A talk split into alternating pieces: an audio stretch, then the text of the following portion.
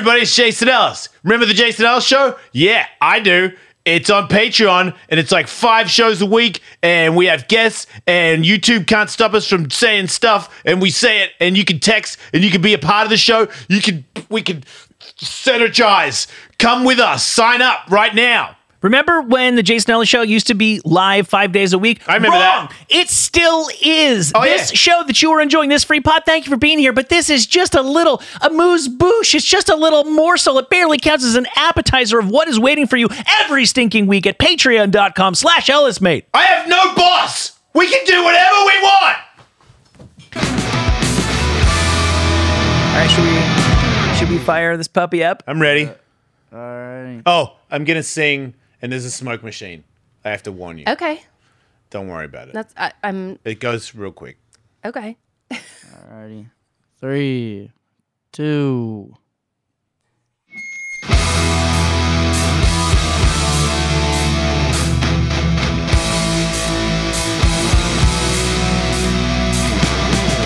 My balls is totally moving, new and improving.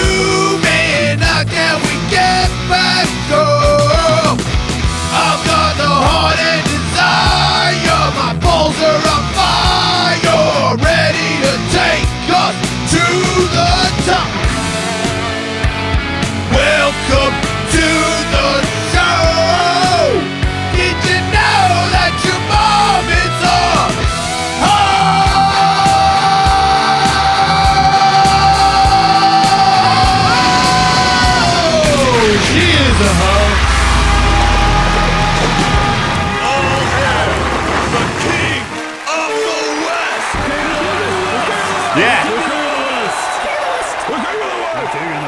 The, the smoke machine decided not to go, which means it's gonna go again, and I don't want to turn it off because I like it when it interrupts. So just be ready. Yeah, that was that was a pretty it was a pretty small uh, load. Cut. Yeah. I'm gonna leave that. The It's fact that I can see you and our guest, hello, Yeah. welcome back, Sovereign Syre, right now means there it is. Hey, that's all I wanted. Yeah. Stupid. Just wants to do oh. whatever it wants to do, man. It's like everybody that I know in my life.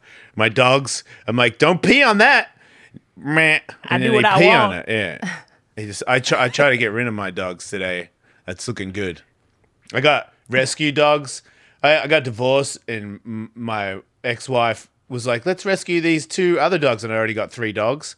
And I was like, "Well, you take care of the animals because I that when I, that's why she part many reasons, but one of the reasons she left me is because I don't usually do anything. Oh yeah, yeah, yeah. Yeah, I grew up. I do it now. Um, That's kind of the problem with bit men. bit late. Yeah, yeah, I heard that. But you gotta love us. not necessarily. yeah, but five is too many, and these two, That's a lot. yeah, and they're very cute, and they come as a package. But uh, a friend came over to shoot photos of me today, which is also weird. I took photos today with a um, uh, uh, a photographer that shoots a lot of photos for adult entertainers, um, and it's not you not you don't have sex. You it's like artsy photos, but Uh, who was it? uh, Alexandra. Uh, know their last name. Forgot. Mm. But they're pretty cool. When you mention their name, everyone else goes, "No way!" So I'm like, "Yeah, I, I don't know either." But they hit me up, and here I am, and now I've got a dog mask on, and I'm on my knees with little boy shorts on. Sure, but real artsy. Okay, that's Yeah. okay. We're starting to get closer to a photographer. I can't think of the last name, but that is now. What's their last name? But they're re- they're the nicest people. They did it so well. Do they and- normally do like sort of latex and leather stuff? Yeah. kind of like. Yeah. I feel like I know who you're talking about, and For they're- sure you they are, do. They are a very big deal because I start, I started as a fetish model before Right. I went into adults, and then I I follow them, and all their photos are amazing. Uh, yeah, like, I'm, I'm pretty sure I, it's just the last name is escaping me, but like I feel like I know exactly who you're talking about. Is it something like Kacha? That's what I'm coming up with, or Ka. Probably not Kaka. Well, anyway, they're We'll find amazing. out. Yes, it is. All right. Yeah, and they're amazing. And uh, I'm not used to modeling.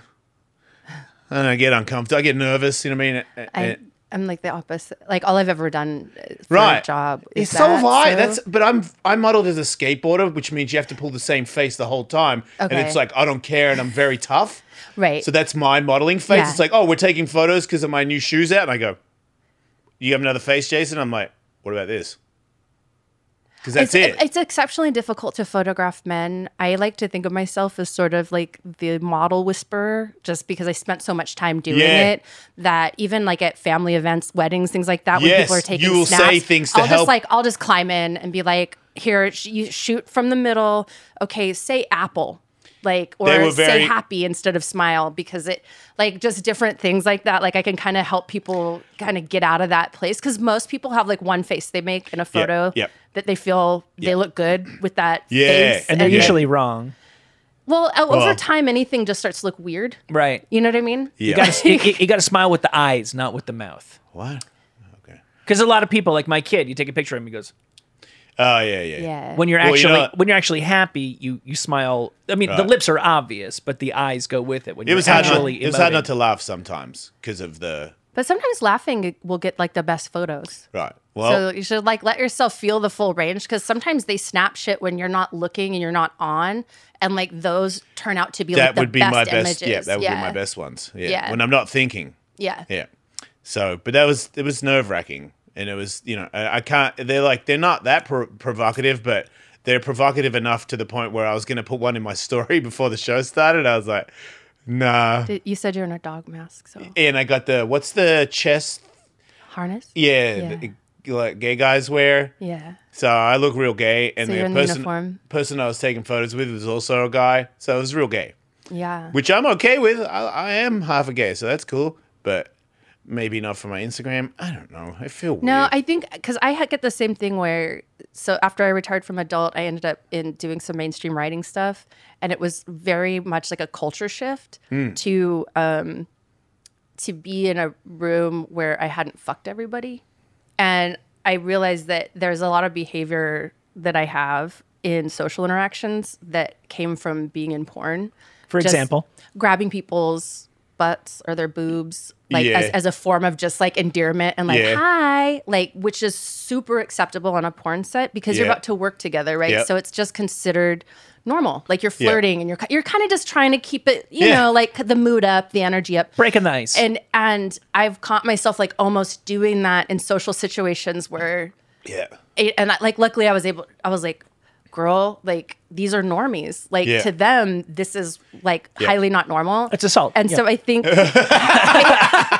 I'm a girl so There is a little difference. I know. If I go around grabbing everyone's butt at the at the Christmas party, Yeah. no, no, that is Yeah, assault straight away. yeah. What's considered groping? The barrier is quite a bit higher for women. but like I the thing I guess what I was trying to say is when you kind of are in the lifestyle a bit Yeah. your meter for what is like weird Yeah. kind of is fucked up Well, I've I'm I'm in it like- too. I mean, I, I, not as not as uh, but that's what I mean is like you're like oh maybe that's too much and it's like Yeah. you're in a dog mask dude yeah. it's a Yeah, lot it was just it was. I knew this was happening. There was a lot of things happening, and, and at one point, Miles was here, and I Yeah. I didn't know Miles was here, and I walked by with boy shorts, and I'm like, wait, what are you doing here? Like this is this is gay time right now. Like I, I don't need Jason Ellis show in gay time. Like you're crossing the swords. when did you um, start getting gay like when did that when did that happen I mean, I've had a little, I've had some experiences my whole life, but coming out probably about ten years ago. okay Michael mm, I don't. I mean, Maybe less? Depends on how you want to Stone consider show. it.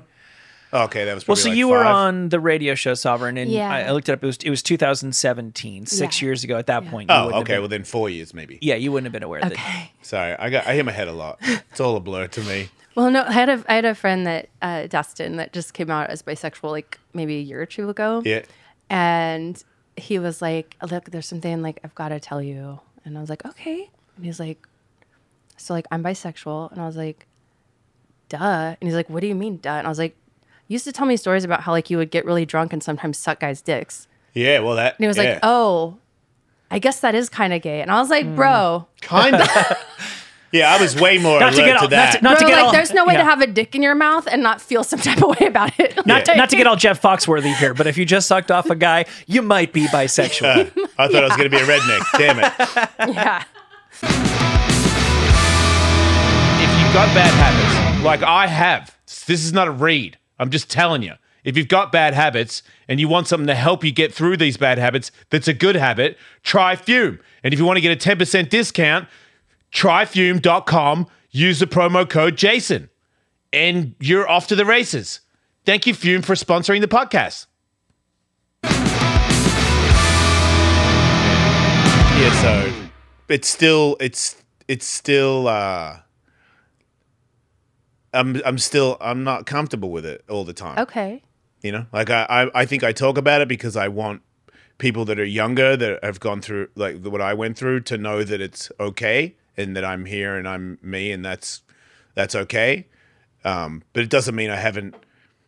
Uh, I still feel uncomfortable because I know you know I'm a moto guy, I'm a fighter, I'm a skateboarder. Skateboarding's actually okay. They they love it. Skateboarding's like very gay. When Yeah, I like when I was in high it's school. accepting. When I was in high school. Oh, I don't know about back then. So when I was in high school, like all the skaters, Yeah. like I went to I went to a performing arts high school. So so given that, but still, so like all the skater boys, Yes. as a joke, would make out with each other because it was like, oh, it's so funny, and I was just like.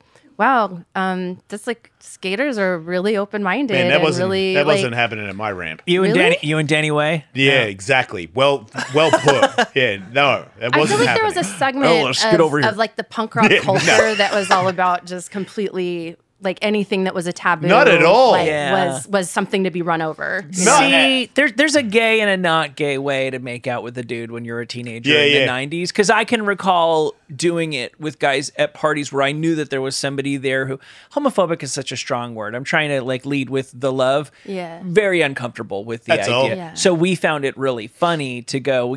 Oh, if the three of us are alone in the room, I'm making out with you in front of him just because we know how much it'll make him Well, yeah, uncomfortable. yeah, and that's kind of what I'm talking about. Yeah, you know, is that it was it was seen as like a punk rock gesture to make squares really Okay. uncomfortable. Yes. Like Yeah, it was blowing seen a as just rebellious. blowing a guy's another Blowing a way. guy probably is a little Right. next level. Yeah. Right. So, yeah, I never see that's the, I didn't do that either. Like I was always I did the straightest thing a gay guy could do, and then when I came out, I was like, why not try different things? And at first, I I didn't like them. Like I remember.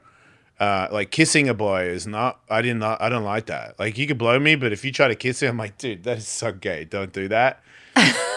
I'm not trying. It was like you know that movie Boondock Saints, where Yeah, where yeah. the cop is William Dafoe Yeah, yeah, is like gay, but he doesn't want anybody to do gay stuff to him. yeah. I I really related to that. Like it was. There was certain things where I was like, "D- don't no, like So don't like touch a, like me. a like a so well in I'm I'm queer. So in lesbian culture we have pillow princesses and touch me nots. Ooh, so- touch me nots. A That sounds touch like me not is like a stud, right? yeah. That doesn't want their breasts or their genitals to be touched in a way that kind of um makes them feel feminine. Yeah. Does that make sense? Like Yeah. like they want to be the the man. Yeah. Kind of in not, they don't want to be men, but like in the bedroom they want to take on the assertive, aggressive role. The first time And- a guy touched yeah. my nipples, I did everything in my power not to laugh. Because I was like, what are you doing? yeah. This is dead. This is dead here. You don't But have now- sensitive nipples? No, but now I do. Now I let it happen. Now I do all those things and I like it. But it took a long time for me to to break it down and, and be okay with it. Yeah. I think that was the main thing. I just it was like I had a gay friend who wanted me to go hang out with another guy and I went over there with him and the guy tried to kiss me and I was just not having it and I was like I don't really feel that good. I- I'm going to cut out and and I waited outside and then when he came and he got in the car he started laughing I'm like what are you laughing at he's like it's because he tried to kiss you isn't it and I was like uh-huh. yeah. And he and he knew me more than I knew me. Right. because he could Yeah. he was like it's okay. You're just not you know that gay. And I was like but I was I went there with you. How's that not gay? And he's like Right. it's okay. You're okay. Don't you don't need to get weird about it. Because I did get weird. I was like why how can I do one thing and not the other? But I think I just practice and and letting go of the self hate of of being bi Yeah. until until I was like, you should just be proud of it. If it feels good, then do it. Like if you want to kiss a girl, what's the difference? Because I always thought when you kiss a girl, if you take the girl out of it, you look pretty gay. Your eyes are closed and stuff. You look super gay. You're Oh, like, yeah, oh. like especially when um when men come the look you guys get on your faces, like right before you bust, or like right as you're busting, Yeah. like as a woman, it is like the most hilarious moment during sex oh, because wow. it's like the one time you see a guy actually like kind of like drop the shit. Oh wow. Like, and like so for me, that's actually my favorite moment in sex is I like to turn and look back. I like to see that look on his face because he just looks so helpless, and I'm like, how does it feel? Wow. back? You know what I mean? Just like. See, I feel like that that was me. But Yeah. now, and now I think I have a gay face the whole time Oh, because there's no, I don't care anymore. Mm-hmm. I just want it all to happen. yeah. So I don't care what I look like. I don't care what you look like. I just want it all to. I'm in. You know what I mean? I'm in the zone. I don't think about nothing anymore. That's fantastic because I I it took a lot of work. yeah because I like I a had lot to of suck a lot of dicks to get past that.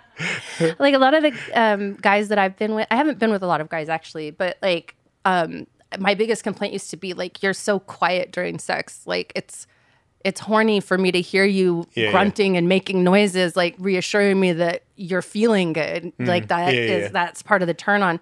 And a lot of them are like, I, I don't know, like I just like they're like I'm supposed to be stoic, you know? Yeah, and I was yeah. just like, we're fu- we're Yeah. we're having we're Yeah. doing the grown up. I'm way loud. I'm way louder now. I'm trying not to curse. Both for both people. Or all, Yeah. For all people, I should say. Yeah.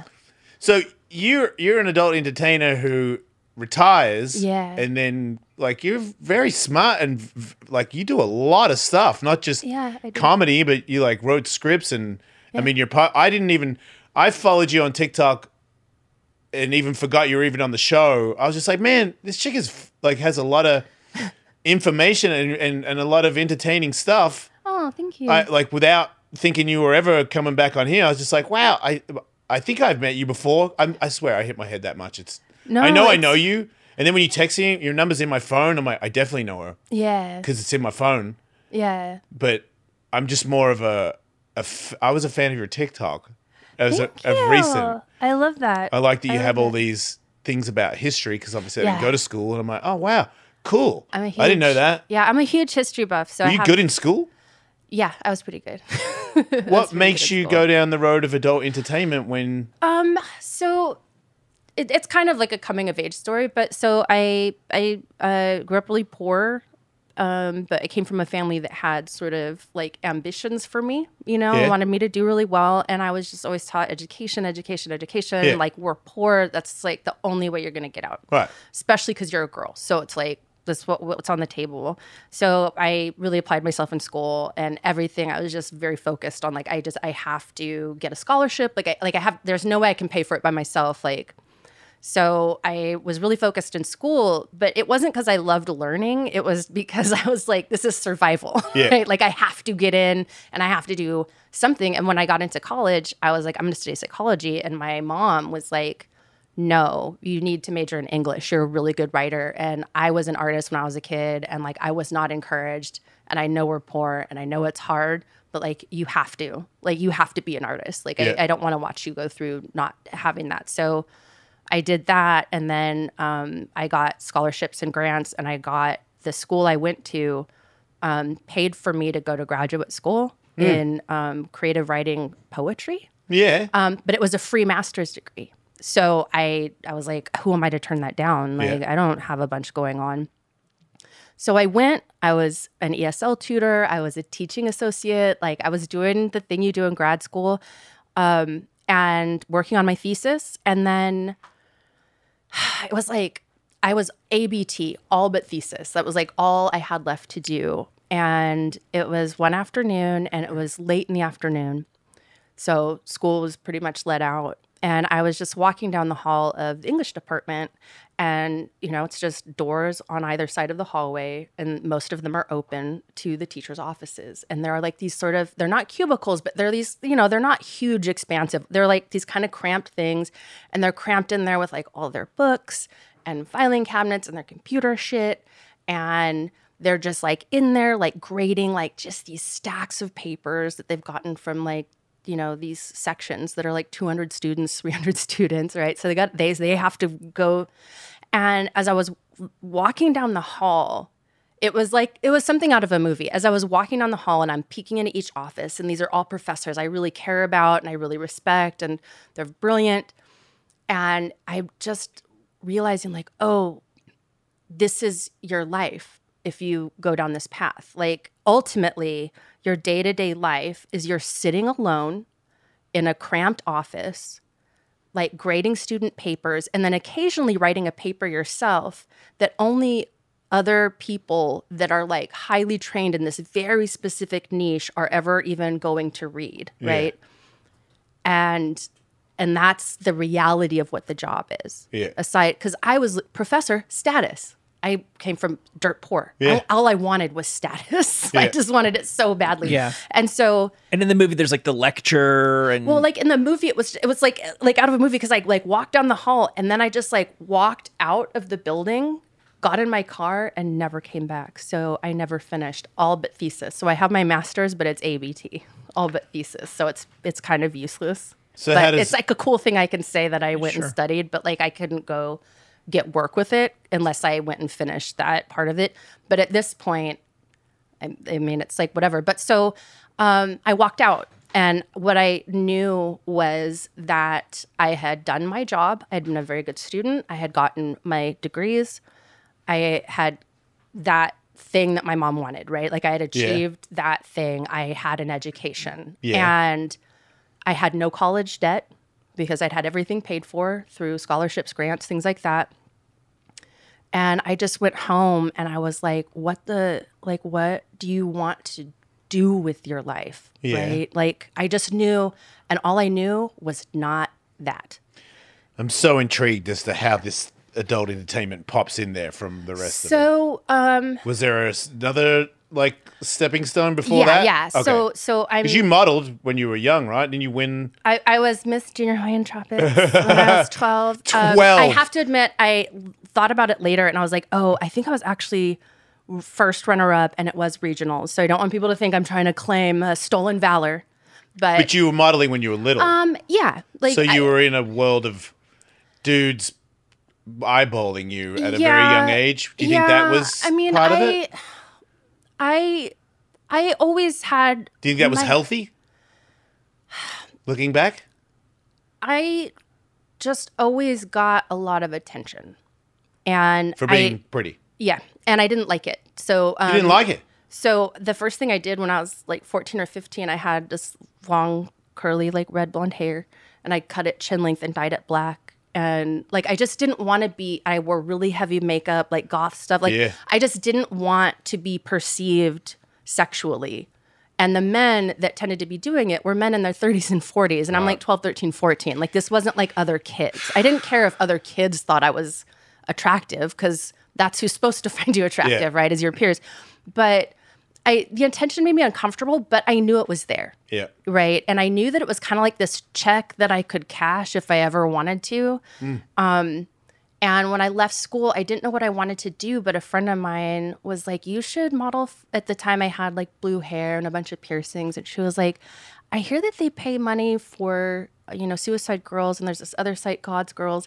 And maybe what you could do is do some modeling um, get naked. And I'd already done like art modeling and stuff like that. So like I, I was always very comfortable being naked. I never had any judgments about it.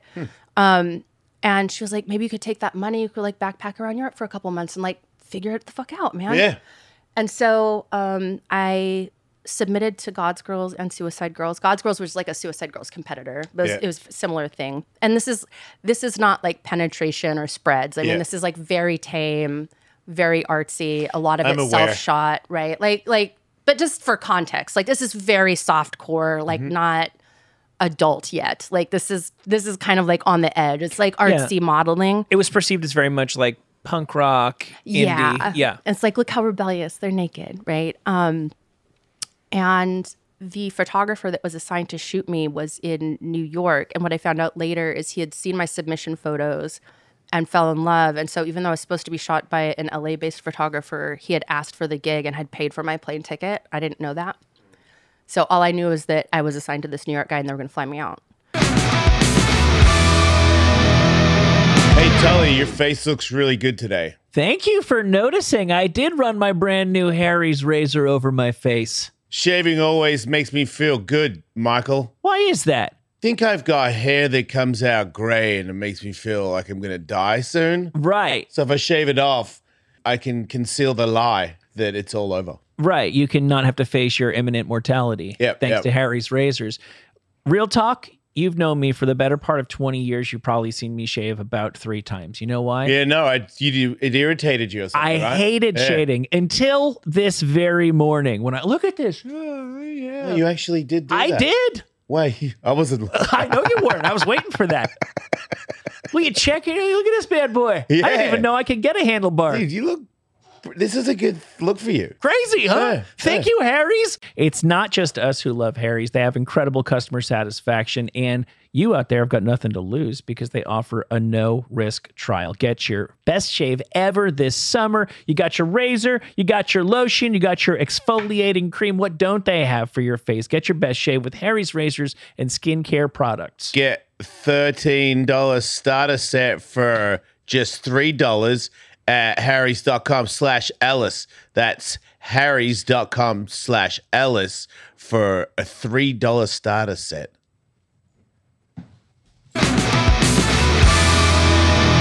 Out and I met him and I like fell in love immediately. He was like six two, half Filipino, half How white. old are you? Like, huh? how old were you I was like 29. Okay. And so, uh, anyway, like he shot me a bunch, and then I started getting shot by all of these big photographers in New York. So like George Pitts and Ken Leichenwalter and um, Keith Major and like just a bunch of like guys that get Taschen books, like that kind of like high end, very whatever.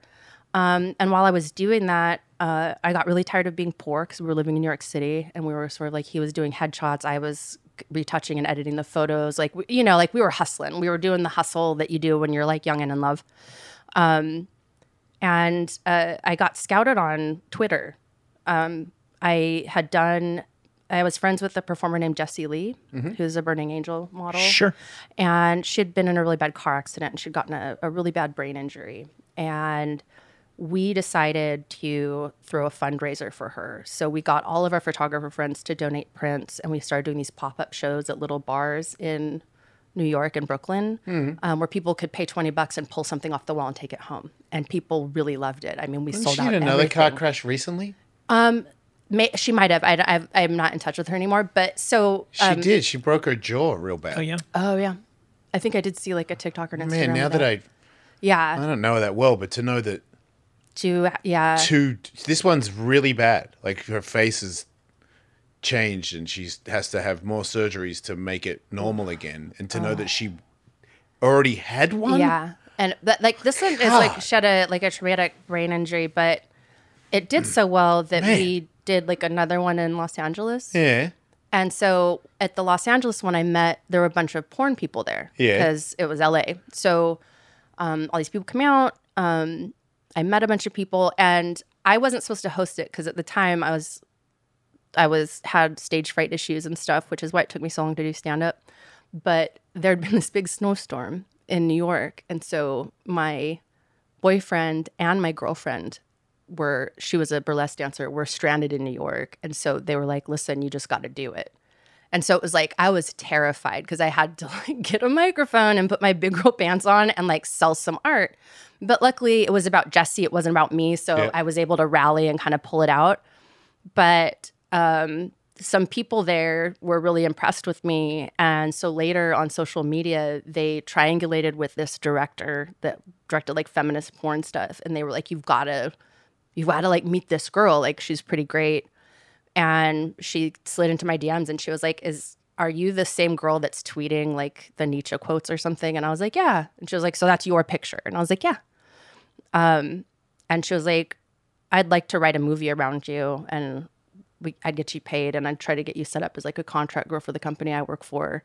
And I just kind of looked at my boyfriend at the time and I was like, look, I'm so tired of being poor and like I really want to do something. a porn movie Yeah. Right. It would be like a girl girl film, girl girl but like a lot of money for it And she was offering, I was getting um, way above the standard rate Yeah. for girl girl for for that. And so that's how I started. And I th- I honestly thought I would do like one movie, make some cash, and then we'd figure it out. And um, I just ended up being a pretty well received uh, lesbian performer. Like Yeah. that's a very unique kind of niche, and they have a very Yeah. the audience is very particular about they, what they like, and you know, for turns out that for a lot of them, I was ticking all the boxes they wanted, like Yeah. no tattoos, uh, minimal makeup, I, no surgery, no like fake anything. Like Yeah. like that was very much kind of the brand of what they like. Yeah. Now I'm curious when you say the audience for lesbian porn, is that lesbians? No. Right. Yeah, okay. I right? I mean, there are lesbians that watch lesbian porn, but the lesbian porn they watch is real lesbian Yeah. porn that's directed by lesbians Right. and stars actual lesbians, and that's an even smaller niche down. Um, but the majority of people that watch girl girl porn are men that um, don't want to see penises. They don't want to think about whether or not the girl's being exploited or if she's not having a good time. Where I think they feel like if they're watching Girl Girl, they can feel pretty assured that like the girl's enjoying herself and she's not being like humiliated or degraded in any way. So it tends to be appealing to a kind of person that might have some sort of hangups around boy girl stuff and just they're not able to let go of the idea that like is she is she being trafficked like is she okay those guys they just feel more comfortable if they can throw in a girl girl scene and they just feel like everyone's having a good time it's just girls having a sleepover you know what i mean So, inevitably, they're offering you a lot of money to do guy girl, right? Because that's kind of how it goes. They keep pushing you to. i mean yeah but i i mean you didn't do that.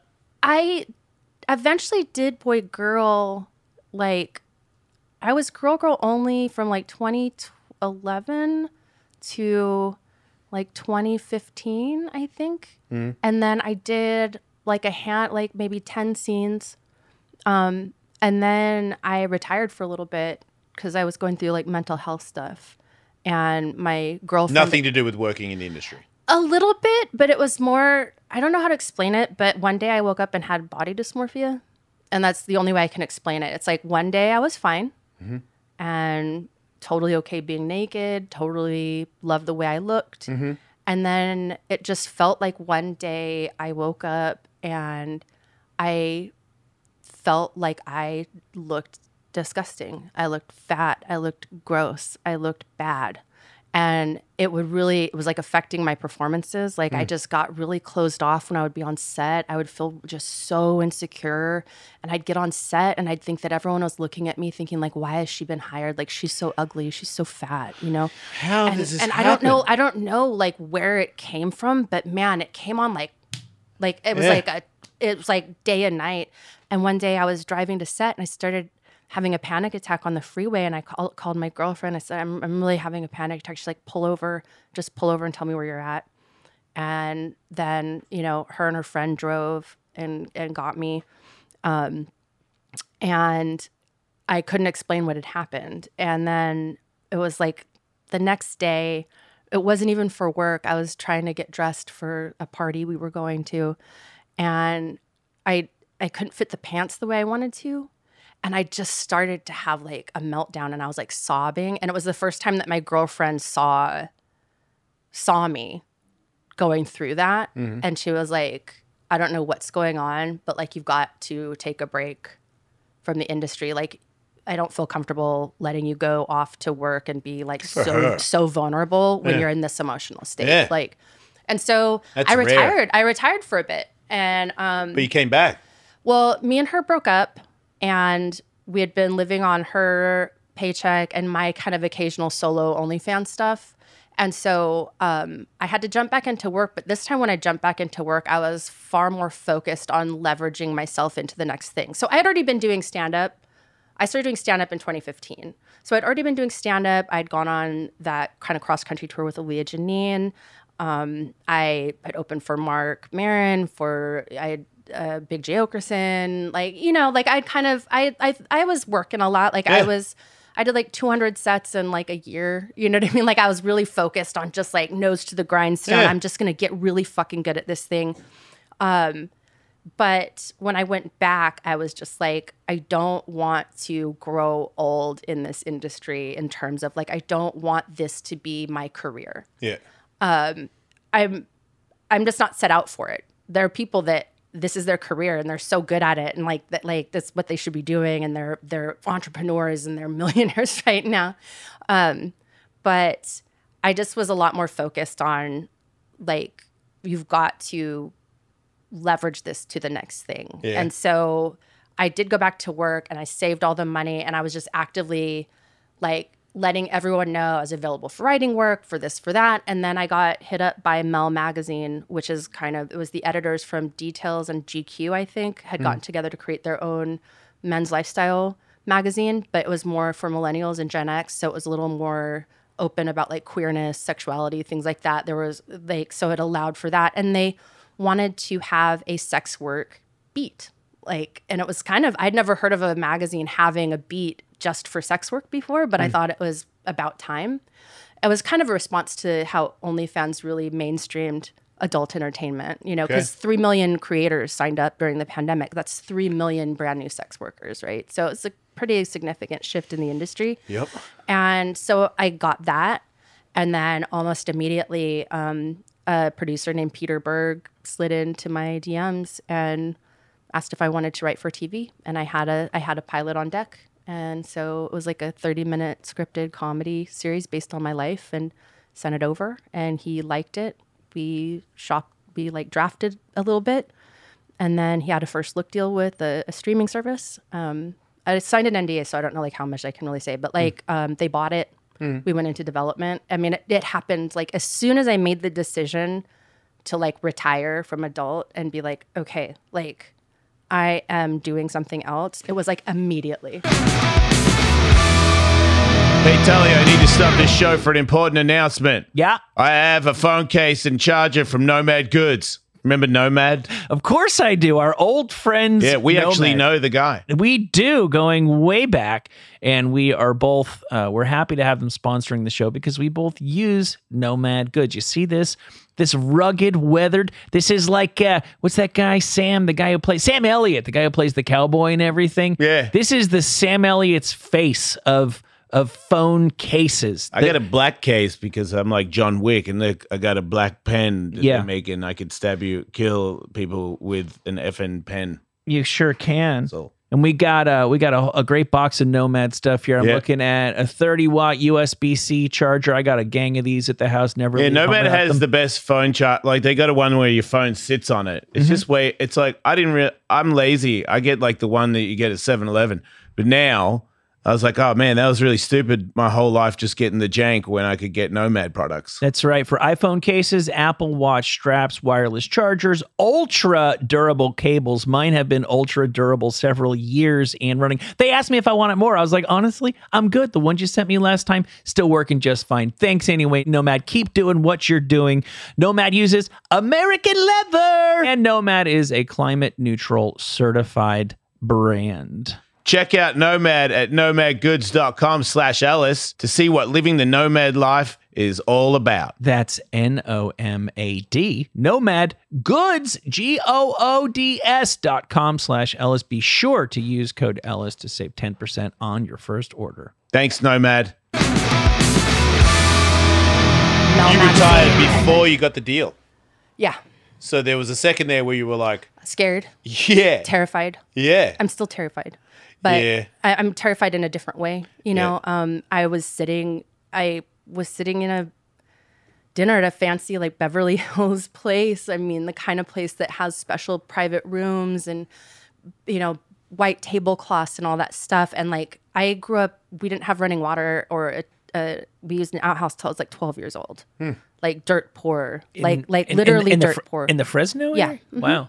It's a lot of it is still very rural farmland things like that. And it was in really kind of undeveloped it's more developed now but it was in a really kind of undeveloped area. And my adoptive father had like built his own house on the property and like built all these other things and was kind of a weird off the grid sort of hippie kind of persona. So there was just like we cooked everything and heated all the water on a stove. Um, there was a sort of like an outhouse. It wasn't quite an outhouse because there was an actual toilet, but it didn't flush, and it was like it had been set up as like an outhouse that you had to kind of like leave the house in, in the middle of the night, and, like go like a scary showers in the morning. Like I, there was a sprinkler attachment on like a cold water hose, and like I would just get hosed off in the morning, and like so. I mean, to grow up from that and then be sitting in a room and like Beverly Hills with executives that are in charge of millions and millions of dollars. Yeah. It was terrifying because I didn't know like how to behave and I really only had Peter to kind of he was Peter is such a good mentor. Like he's so amazing. I, I my gratitude for him is is like unparalleled. He's just he's just gold. And he was so good. He was just right there for me, like holding my hand through the whole thing and encouraging me and and just giving me little tips and tricks and like things to do. And I told him I wanted his job. And so he would sit there and tell me exactly what his strategy was. And like, Yeah. this is how I'm doing it. And this is why. This is how I'm dealing with this person. And this is why. Like, he was so open with that. Um, and so, yeah, but like, it was, it was really scary, but it was awesome. They bought, they ended up buying, like, I, I opened for Marc and they had said they were going to come to the show. And I was like, they're not coming to the show. They're executives. And then I got done with my set and I went and sat down in the audience and I turned to my left and they were sitting right there. And I was like, oh my God, you guys came? And they're like, yeah, like th- th- you were fantastic. Oh my God. And like it just blew my mind, you mm-hmm. know, and and I felt every step of the process, I made sure to try to like remember it and enjoy it. Cause I every step of the process, I was like, this could end at any minute. Like this could be as far as it goes. And so I want to make sure I'm having fun the whole time. But mm-hmm. like I got to do a table read with like Peter Berg reading the part of one of my characters, and Marc Maron came in and read the part of like some of the other characters. Like there was so many really amazing things that happened that I mean I'm just like so grateful for. So, but that's I guess that's like how I went from porn to So what what happens? How do you decide to do all this TikTok history stuff? um I had had a podcast for about three years ago. What was I- that about? It was a history podcast. and so it's the same podcast. It's called Ill Repute. Um, and it tends to focus on women with bad reputations Yep. and kind of delving into that because I just felt like it was an underserved market. And um, when I'd been writing books and stuff like that, like I just had a passion for history. But I, I kept finding out about really interesting women that I just never heard of that had done like really baller shit. And I was like, man, I want like more hoes to know these stories Yeah. because especially with hoes, you know, there's a lot of internalized hatred, like internalized whorephobia, and there's a lot of stigma. And I wanted to create a show that could show other hoes like you come from like a long line of bad bitches. They're they have come before you. They have changed the law. They, you know, Lizzie Lape helped create eh, women's uh, property rights when during divorce she owned a chain of brothels and she, like there're just so many women that lived kind of on the edge or you know were stigmatized in some way that really did groundbreaking stuff. And so I, I wanted a way to present that to like other hoes. And the show has become like more popular despite my original intention being this very narrow audience. Hmm. Because it turns out that more than just hoes are are really interested in this stuff and Yeah. I, I No, just no, got an what- what- email today from a dude that was like these were your best and funniest lines in the story about Hedy Lamarr when you said that nothing the hardest job in the world is pretending to find a man interesting that fucking hurt and I was like it was just so cute I'm like oh my gosh a boy Yeah. a boy is listening to the show and he's enjoying it and he's not feeling uh, alienated Yeah. um, but so when the pandemic happened, that the show got paused, and my co-host at the time was a girl named Siouxsie Q James, who um, was had an a column at the San Francisco Chronicle. The Whore Next Door was in the industry, was very openly like a, a sex worker, like an escort. Um, she was great. She was like the the queer liaison for the ACLU, you know, stuff like that. Just like pretty cool, pretty cool too. chick. And um, but you know, the pandemic happened. It just got really hard to. We all thought we were dying, so it just didn't seem very important to like kind of keep it going. Yeah, it was like because it was right at the beginning when it was like, I don't even know, like, are we? Is this the Titanic? Like, what Yeah. are we doing here? Should should we be not doing this and like spending time with our families? like, um, but so during the writer strike, I realized even though I was baby in the industry, like it was kind of weird because it's like I got into the WGA, like the union, and then immediately went on strike. And I was like, this is the kind of energy I bring to a project. Let's quit. you know what I mean? Like, um, but so when that happened, I was like, I want to revitalize the podcast. And my best friend Ela Darling, um, she she's uh, in the VR porn sphere. She um, was the first VR cam girl, and she invented the software for VR webcamming. What? Yeah, Ela Darling. She's she's She invented she's the so- software. she's so cool. Like she's so cool.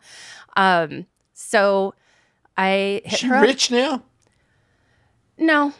I mean, What's that like, about? Because tech is tech, Uh, and you know, but she like she's had lucrative jobs. Like Yeah. she she's she's not in front of the camera anymore. Like like that. She was like the CMO of one, like chief marketing officer of one thing, stuff like that. So Hmm. like she's had lucrative and continues to have lucrative work, but on the back end of of tech, where tech and pleasure collide, is kind of her wheelhouse Okay. because she's just a nerd. She's just very STEM nerd girl.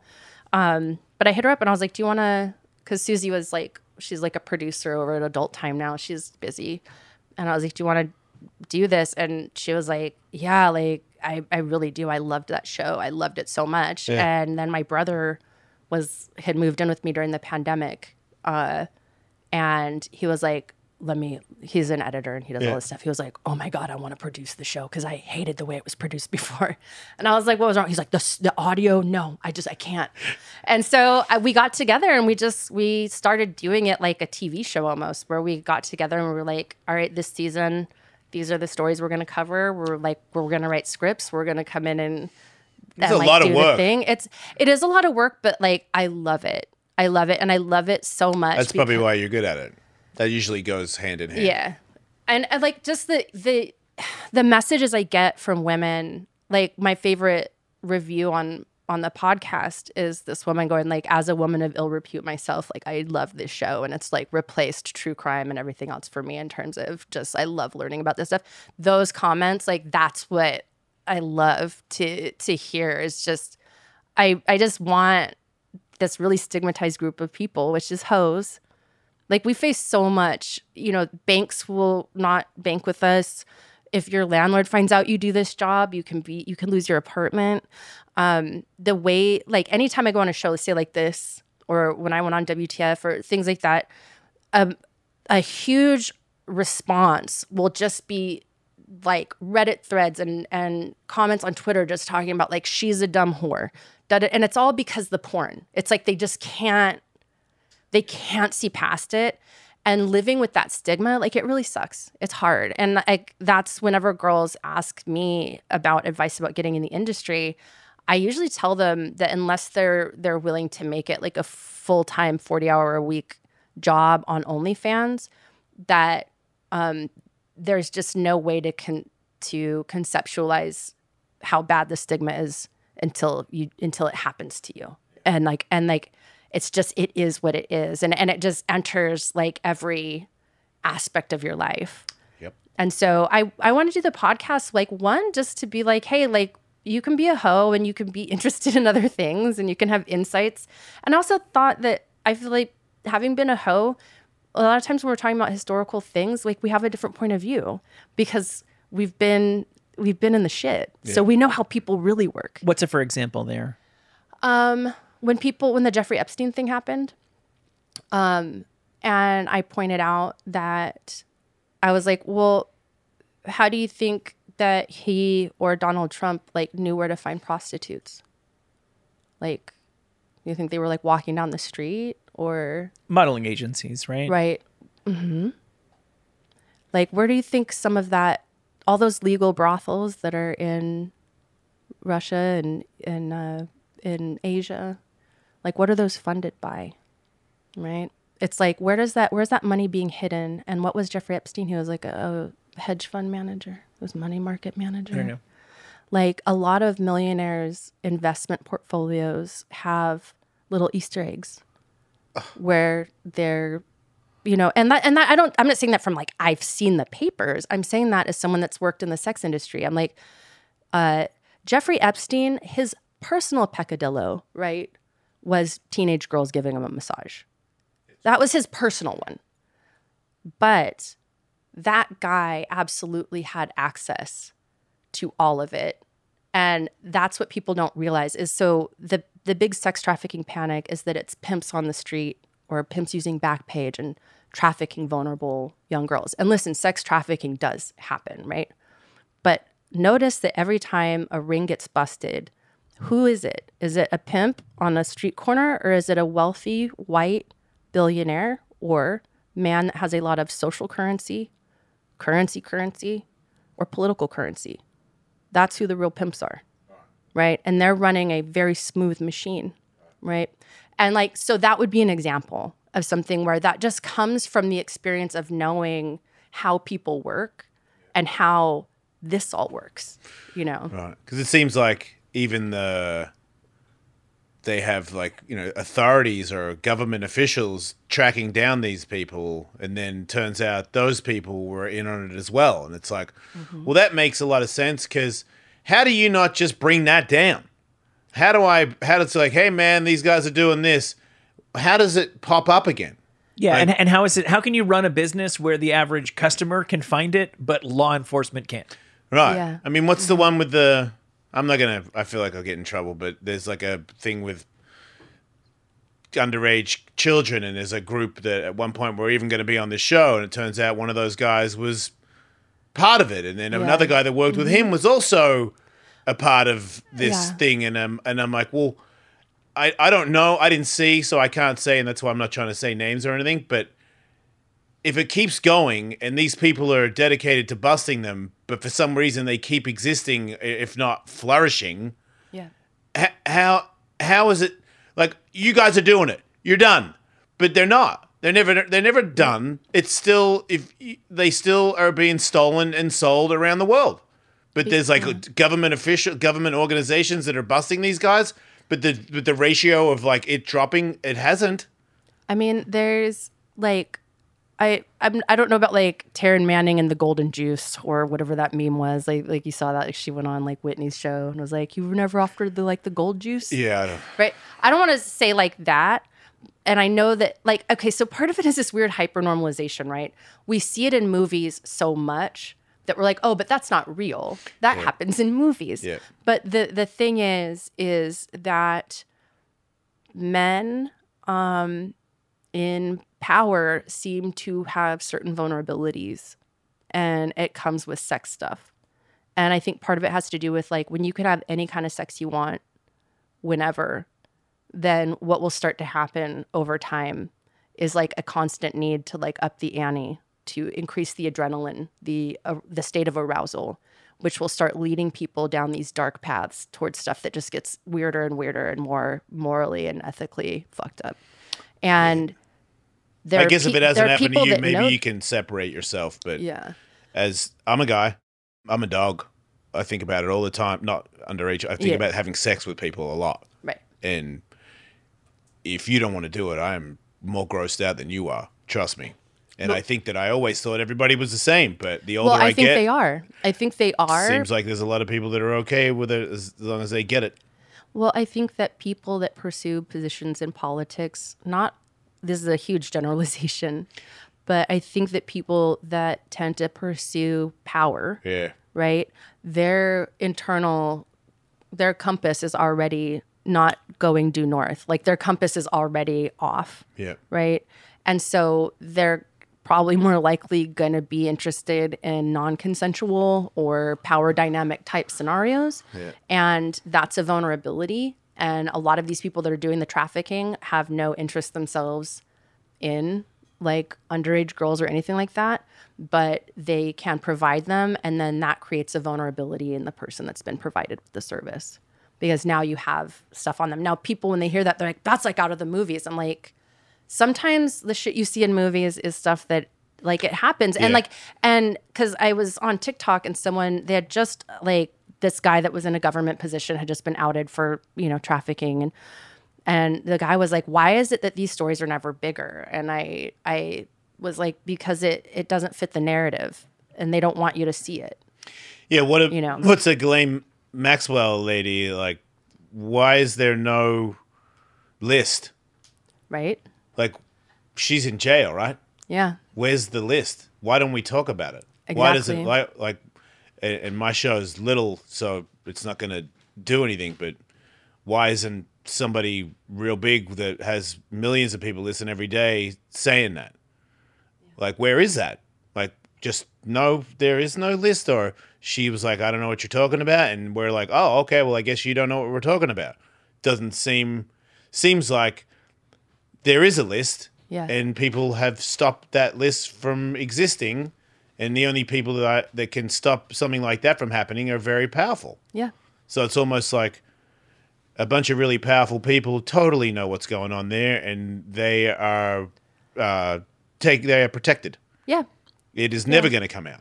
Well, and I think too, it's it just goes back to that thing that you know this idea of Republicans and Democrats or libertarians or liberals is I just a theory, but I have a feeling that once we get up into the place where people are like holding office, mm-hmm. like they're all the same. Like they're all they're all true goal of all of them is just to acquire more of the power, mm. right? And so in a lot of ways they're actually friends. You know what I mean? And they they are looking out for each other because everybody has shit. Yep. You know, I mean, because I think that that's a full time job probably in Washington is just ne- like negotiating like who has the worst shit. Because like everybody, because someone was telling me about like the process to be um, nominated uh, to be accepted as like a presidential nominee is like there's a huge vetting process. Yeah. Where they That's good to know. yeah, like the FBI, like like they go in. I mean, they just literally they dig through like everything. Yeah. They call every person you've ever known, and then they get a dossier together of like, okay, like here's all the bad shit about you. Like it's all gonna come out and be a headline. Like, do you want to do that? And then they look at it and they're like, do we want to do? Do we think you're gonna survive that? So like Bernie Sanders like wrote uh, some kind of legal document in like the 70s, like it was around like a court decision, but it it could be interpreted as as basically like rape apology. Like it, it could be interpreted that way. Yeah. And people have said that that's why he's never had like the Democratic nomination kind of thing is because like that if that kind of became came to the forefront, it would it would just be really horrible. Yeah. Like it would like because looking at it through like today's lens, you know, like a lawyer has a job to do. Like their job is to defend their client as best they can regardless of what they think of the client, right? Like that's that's their sworn oath that that's their job, right? Is the most vigorous defense possible because you want when someone's found guilty for that guilty verdict to be as as um un like undeniable as possible. So, but if you put that le- that legal filing or whatever it was that it that it came from in front of an audience in like 2023, I mean, I think a lot of Gen Z people would find it like really Yeah. a, a lot. Yeah. You well, know? the, and intelligence agencies need to know where the person's compromised because you need to know where their vulnerability is. It's, you Yeah. know, the reason why they have to protect the families of the Yeah. candidates as well as themselves is because if Russia tried to compromise them to the family, that would be big trouble. But like, um, I- I'll try to keep this as bipartisan partisan as I possibly Yeah. can. Both Donald Trump and Bill Clinton, to pick two examples, Yeah. are compromised oh all my over the gosh, effing place, and both of them managed to run for president. Yeah. And whatever whatever they got on Bernie, I guarantee you they got ten times as much on, you know, well, there's this one girl that says one time in this bar in Arkansas, you blah blah blah. There's a lot more of that on Bill Clinton than there Would ever it be was. possible that you are allowed into it because you, we do have something on you, and without it, we can't n- we can't you. trust you? Yeah, I think that's I think a lot of the sex trafficking stuff like probably has more to do with that. Like it may very well be a situation where someone's provided with a sex worker that they are not told is underage Yeah, and then like after the fact, right? yeah. So And I now mean they've got you. yeah, like that stuff happens all the time and I know it sounds like a conspiracy theory, but like some conspiracies are real. like, It's not- and it's not so gotta- much a conspiracy theory, it's just sort of like the way things work. It's not that crazy there, to think know? about it. Like you know, like you set up. You know, somebody's young. You didn't come from anything, and it's like this big thing, and everyone's giving you things and cars and f- vacations or whatever. And hey, do you want to have sex with these ladies? And you and you do. You're drunk, or Yeah. they gave you drugs, or I don't know, whatever it is. You're you're caught up in it, and you didn't ask the person how old they were. I mean, I, I don't know. I, I, I, I've I've been abused, so it's I can't do it. Like I can't. If you're young, I'm like ah. You know, if you're dumb, I'm like ah. But that that's my issue, and I think it's probably saved me a couple times because I am a walking boner. But I know a lot of guys that are like, man, you see, so, and I'm like, "See- Yeah, but what do you're you mean? See that? but That tells also me everyone you're would do also it. like a slut. So there's there's okay, like there okay. there's there's normal people Mm-hmm. and they're full of like weird repressions and self-loathing and they self-flagellating like hating themselves um like they hate their boners they're ashamed of their pussies they're you know they're they're just like sex for them is like a weird kind of it's a thing that is just like never quite dealt with and Yeah. it's something that they're whatever okay then there's like sluts so we're people that like to fuck right Yeah. like like all of it. Uh, the smells the the seduction the pursuit the aftercare the the crazy like like we like like we're like all in. Like let's let's go let's do this. When you have that mentality um you want a partner that's like equally down to clown. You know what i mean? Like and that's how you're gonna have a good time. You're not gonna have a good time with someone that's not also perverted because the sex is gonna be so boring Yeah. like why would you Why bother? and that's like when I see dudes with like much younger women, I'm like, God, the sex must be horrible. Like I just because girls when they're younger, like there's like we're so full of like these kinds of weird insecurities around our bodies and how we look in doggy and like do does or do my rolls turn him off when I've got my ankles behind my Yeah. head? Like like girls think really never stupid thought of that. shit. Girls think really stupid shit. And it keeps them really uptight Yeah. you know Okay. and and it's like and i just look at that and i'm like i'm like how can that be fun man Yeah. like that that person's not like licking your asshole Yeah. or sorry youtube No, if you say quiet, YouTube can't hear you. Don't worry about Yeah. it. Well done. I barely know what you i'll said. just like um but yeah like that person's not gonna like give you a rim job and like a golden shower you know they're gonna be like i don't want to i don't want to hurt you Ugh. Jesus Christ. like, I, ca- I want to jump in, but I'm Yeah. not gonna. do it. No. So we got to take it light. We took it dark. We Yeah, gotta like yeah, we, we gotta bring it up into the light. We yeah. gotta like Let's do comedy. yeah. Yeah. All right. Well, uh, real quick before we've already been doing this for an hour or so. Oh. Before we wrap this up, speaking of who gets to be president, That was et cetera, et cetera, did you hear that? It uh, remains to be seen exactly how serious he is about it. But Conor McGregor has thrown his hat into the ring to become the president of Ireland. Yeah. Okay. President of Ireland. Hell yeah. Right. I thought that I thought president of America. Okay, no, but Hmm. I I don't I haven't been there. F- wait, have I been there at all? I don't think I even went there once. But but take it from me. But take it from me, he would be a great president. Well, you know who like so is are there? It's like president and prime minister two different. Oh, things. is Yeah, that One Australia, is, like aren't they? Australia's a prime minister. Sorry, uh, uh, uh, wait. Oh my God, Jason, where have you been? No, because because I feel like president's America, prime minister's Australia. well because I Does that know mean that, Ireland's the same? So I think in Ireland they have like a like the actual prime minister. So I think right now it's that guy Sunak. Is that That's no, that's England. that's England? Okay, so th- they have one, but then there's also like the president of Ireland, who's like this really Wait, old guy there's with like both? these two dogs. Wait, there's both. I think there's one that's like they're more of like a symbolic sort of. So like the Queen and then like the Prime and Minister of England. Yeah, so like the current like president of Ireland, if you look it up, it's like this white-haired guy that looks like he stepped out of a fairy tale and he has like these two dogs that are always with him and Yeah, like they roll whatever. with them everywhere. Is that Yeah. is that Is he as that- old as is that Joe Bertie, Biden? Bertie Ahern? Is he as old as Joe Biden? Um, I think so. I think he's- Because I he's saw Conor's. elderly, He's yeah. accusing them of being too old. He was incorrect. It's a good angle. He was incorrect on the ages of all three of the people he accused of yeah. being too old. But Not he was, important, he was- Michael. just look at him. he was in the ballpark. He said that the the three people, which are two political leaders, and then uh, Gerry Adams, who was the leader of the the IRA, the terrorist organization, the Irish Republican Army, Yeah. and then when they Wait, he's in charge of stuff. well, they disbanded and gave away their guns and stuff, and he kind of got legit because that was always their thing. Is they're like, we want to be a legitimate political thing, but you Yeah. guys won't take us seriously, so we have to do the terrorist stuff. And it was always the dance of if you let us be more involved, we'll stop doing the terrorist stuff. Okay. So yeah, in the course of years, I mean, I still personally have met people in like Boston who are like, oh, me and my lawyer boys have sent a lot of money for guns to Gerry Adams. So it, it remains to be seen exactly what he was up to and remains up to. Eh. But anyway, he's that guy. And he isn't, all three of the people who uh, Conor McGregor identifies as the power brokers of Ireland are in their 70s. Remember when in, when I was a kid and I still lived in Australia, the singer of Midnight Oil ran for prime minister. Yeah. And oh, I- he was like super political, right? he Like, wanted to was give the land back to the Aborigines.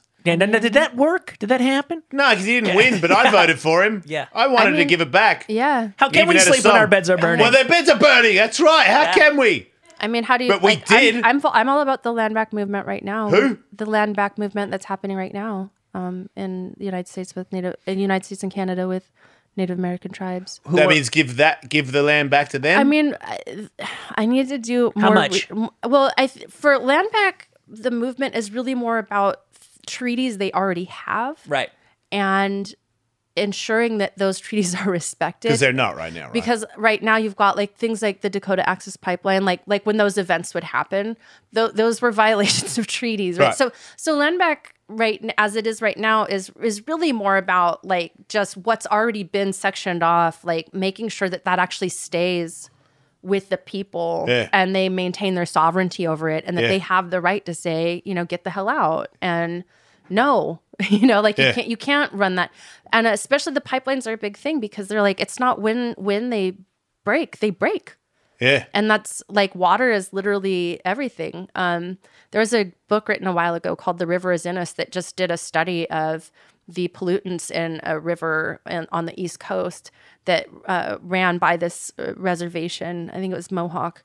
And they started just testing the breast milk of Mohawk women. And uh, the amount of, of pollutants that were going into the babies because of the pollution that was the industrial pollution that was happening in this river.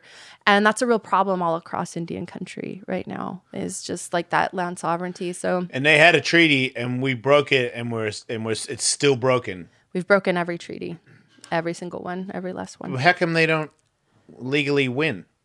Um, they actually did recently in Oklahoma, I think, if you want to look it up. I think in Oklahoma. Did that um, change anything? Like, did they they, actually yeah, take like their stuff away? like, like like they there was like it was like a pretty big judgment. Okay. Like they because Oklahoma is where so the largest uh, reserve is uh, Navajo Nation, Yeah. which is mostly the desert.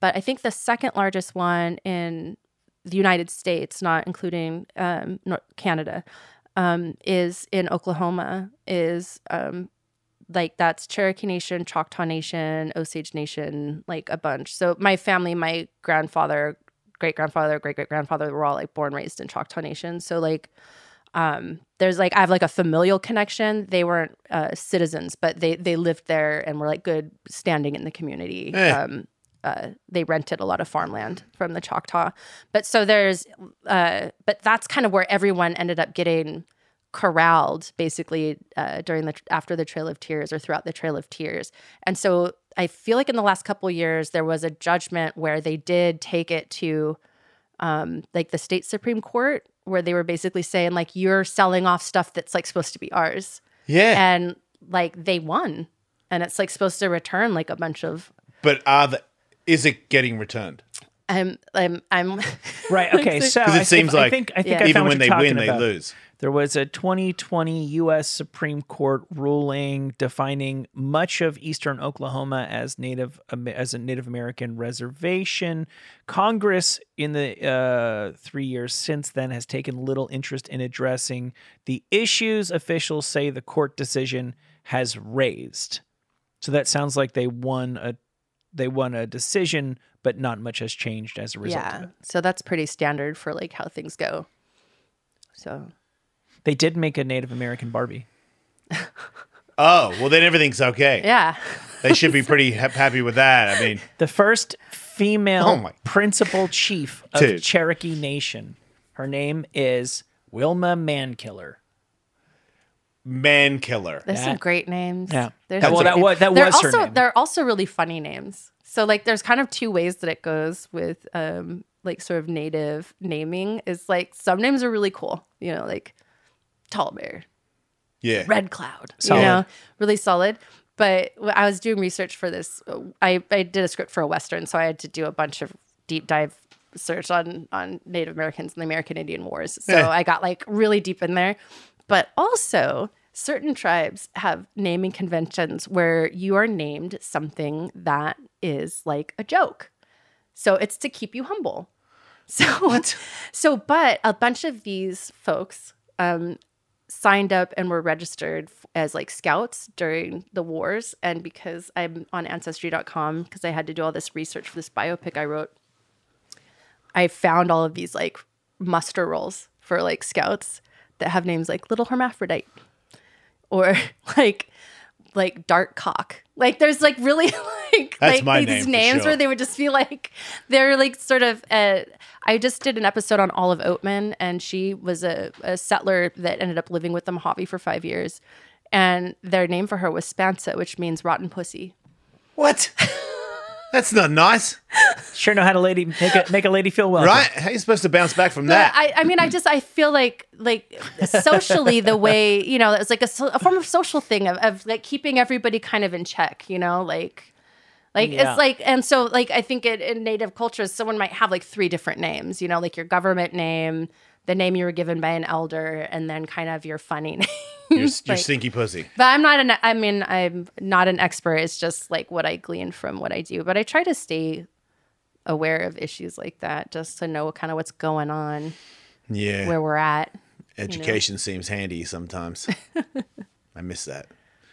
Well, plus there's like a personal connection, like knowing my my family came Right. from Choctaw Nation and Yeah. stuff like that, even if they weren't citizens. Just like, oh, like I'm just more interested when I see stories about stuff Yeah. going on over there. I'm just like, well, what's happening? That's why I, vo- I voted for the Midnight Oil guy. Forgot his name. Peter Peter. some or other. Nah, I was going to say Jackson. but I, loved his work in The Hills Have Eyes. Shut up, Michael. Leave the guy alone. He's a very He was handsome like, I rem- like I feel like I remember that video somehow. Like, Oh, it was legendary. he danced that like was a, yeah, that's, like he like this really intense face. But he did like- that. He didn't just do it in that video. He every song I saw him. no, I know. He that's how he he, he that's how he performed. Wherever he, he is right now, he's probably doing doom, that. doom, doom, doom, doom, doom, doom, doom, doom. He just did that all day, and, and, and he and he, you know what he he had debates on Oh, TV, Yeah. and he schooled fools. Even though I didn't really know what he was saying because I'm not very smart, and I was just like, "Hell yeah, give it back!" And I don't think anyone, and nobody would. Everyone around me was agreeing. I thought. Well, wasn't there recently? Did not? Didn't you guys have another vote about recognizing the Aboriginal? We were real mean to them too. But like, I mean, it was very recent where there was like some kind of vote I wasn't there. around I was here. recognizing. Um, it was it had something to do with like around recognition. Oh, the, the the the kids that were taken from their families in the '60s. Yep. No, no, no, that's Canada. That's the '60s scoop. But this No, they was, did that in Australia too. Okay, so this was an Australian. it was like it was some. There was a big vote, and like because all the people I follow that are Australian were like, make sure to vote this on this, and they're all. My TikTok is all liberal, so um, I think they were on the side of like recognizing something, and like it was a, it was a A referendum yeah, failed. yeah. Uh oh. 60% of Australians voted no in a referendum that asked whether to alter the constitution to recognize Aboriginal people uh, with an with an advisory body that would have advised the parliament on matters concerning the community.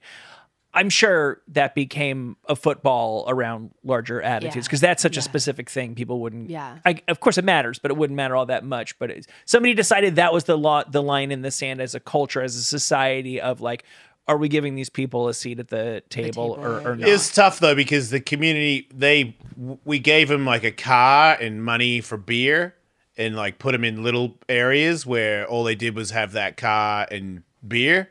So that's all we saw. yeah. And we were like, what's the problem with Aborigines? Why do they drink all the time and don't do anything?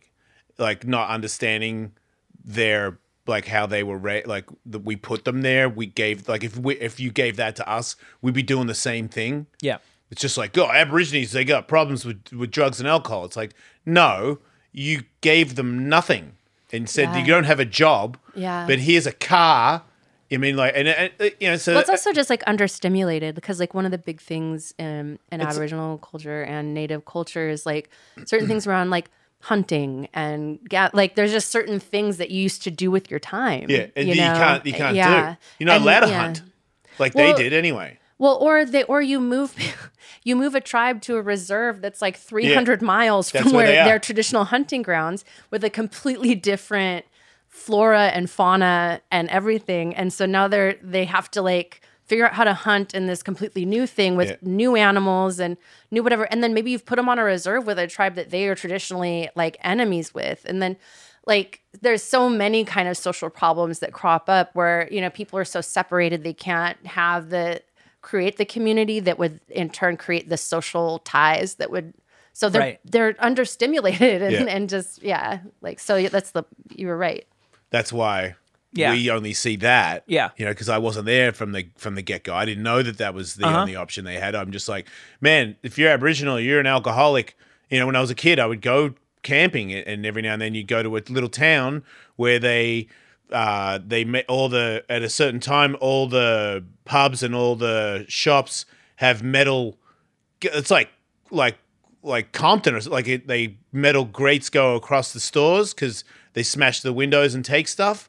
And it's like you know, I, my parents would be like, "You can't trust them, man." You know, that's what. And uh, so you raised to think that Aborigines just steal shit because, and then you know, they uh, like a lot of times I would see good cars and they cut the roof off because they fit more people in it. And you'd see them drive by with no roof, and it would always not one, lots of new newish cars with no roof, and it was cut off in a real, not professional way. Like they just ripped it off, Wow. and they're all driving down when they got their cases of beer in the back, and it's like that's what they do.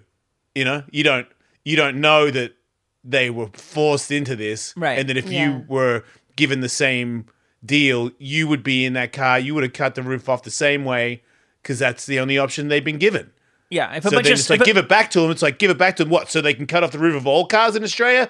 That's not what would happen, but that's how I was raised to bel to believe it. i would. feel you like i mean i think we were like all raised with terms like indian giver or things like that like there's just so many things that are just down to just like into the vocabulary yeah. Even Even in- Indian you know, burns, they probably even don't even do here, like Yeah, when yeah. people, you know, it's like the um, um black people that are on YouTube fighting each other and doing, you know, like running each other over in gas stations or beating the shit out of somebody at McDonald's, and it's like they're crazy.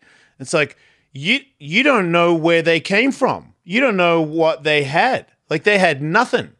And, and you don't know what it's like to have nothing. Like you do yeah by the sounds of your was gonna be story like, but your but your but your story, like you're telling me Yeah. that story, and I'm like, holy shit! You know what I mean? Like I didn't, I don't, I don't know what it's like to be given water in my cereal. I always had milk. You know what I mean? Even my mum had no money when I was a kid. My mum had milk. You know, I was never told, "Sorry, Jason, there's no milk today." Sure. We might have been eating Rice Crunchies instead of Rice Krispies, but at least like- it was milk. Yeah, like my mum used to have a story where she would go go to the to the uh, store and get four and twenty meat pies, and she would give me when I was a little baby, and she would take the it's a pie pastry, take the pastry lid off, and she would feed me the mincemeat in there. And I remember she would tell that story to people, and people were like, "Holy shit, Jace! Like you got lucky, you know? Like what a what a sad story." And it's like that compared to a lot of people in this country is rich. Like I, I, I had a I had a meat pie. All I had a meat pie. I didn't get a nothing, yeah you know. And it's not like I didn't get it. And I got it. That was like for a year or two. I don't even remember it. I just based off my mum telling that story. I didn't. I wasn't from baby to like fifteen. Like I am hungry, and my parents are like, we don't have any food again, over and over again. You can't. I can't. I'm saying it, but I can't be it. I can't really imagine what it's like to just have no food every day. Am I gonna be pissed? Hell yeah, I'm gonna be. Am I gonna take some stuff if you're not looking? Hell yeah. I'm starving, and I've been starving my whole life. I'm pissed. We can't understand that because we haven't lived it.